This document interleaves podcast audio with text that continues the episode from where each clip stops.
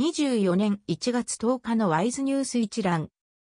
台湾の経済ニュースが音声で聞ける耳よりワイズ。こちらではトップニュースとその他ニュースのタイトルをまとめてお届けします。トップニュースは中国また圧力化海峡両岸経済協力枠組協定ゼロ関税対象の縮小示唆。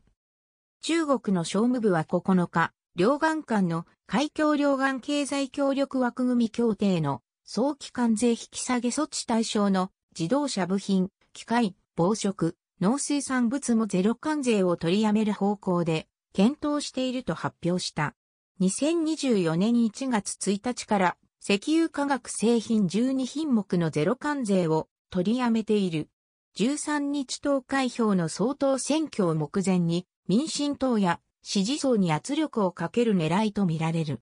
行政院系在貿易交渉オフィスは同日、経済的な脅しによる選挙介入を即刻やめるよう中国に警告したと説明した。統括付経済日報などが報じた。その他ニュースのタイトルは、TSMC のコアース、NVIDIA が半分確保か。イノラックス23年5.3%減収。クアンタ23年15%減収。エーススゲーム用の AI 搭載パソコンを発表。本廃中国で EV 会社設立。小頃のバッテリー以上7万個を回収へ。北部のステンレス仲買業者、ふわたりか。ミシンの新興工業23年5%増収。ノババックスの新型コロナワクチン接種開始。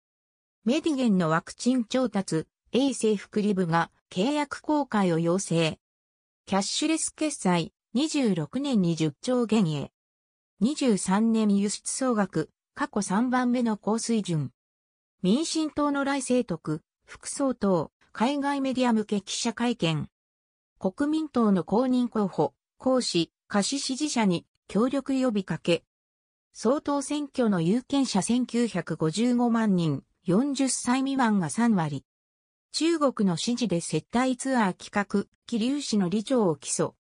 福建省で台湾企業支援策、中国が発表。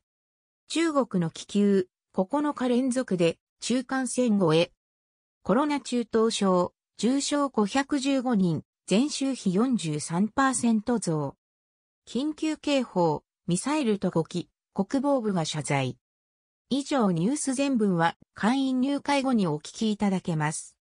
購読、指読をご希望の方は、ワイズホームページからお申し込みいただけます。